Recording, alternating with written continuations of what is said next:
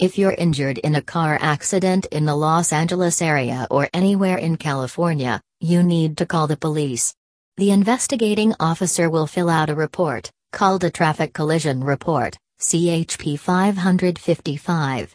Your insurance company review the information in this report while handling your claim, and you and your attorney need to review it, too. We've reviewed hundreds of these reports at Ardalan and Associates, and we're happy to help. Our attorneys have prepared this brief guide to understanding your collision report.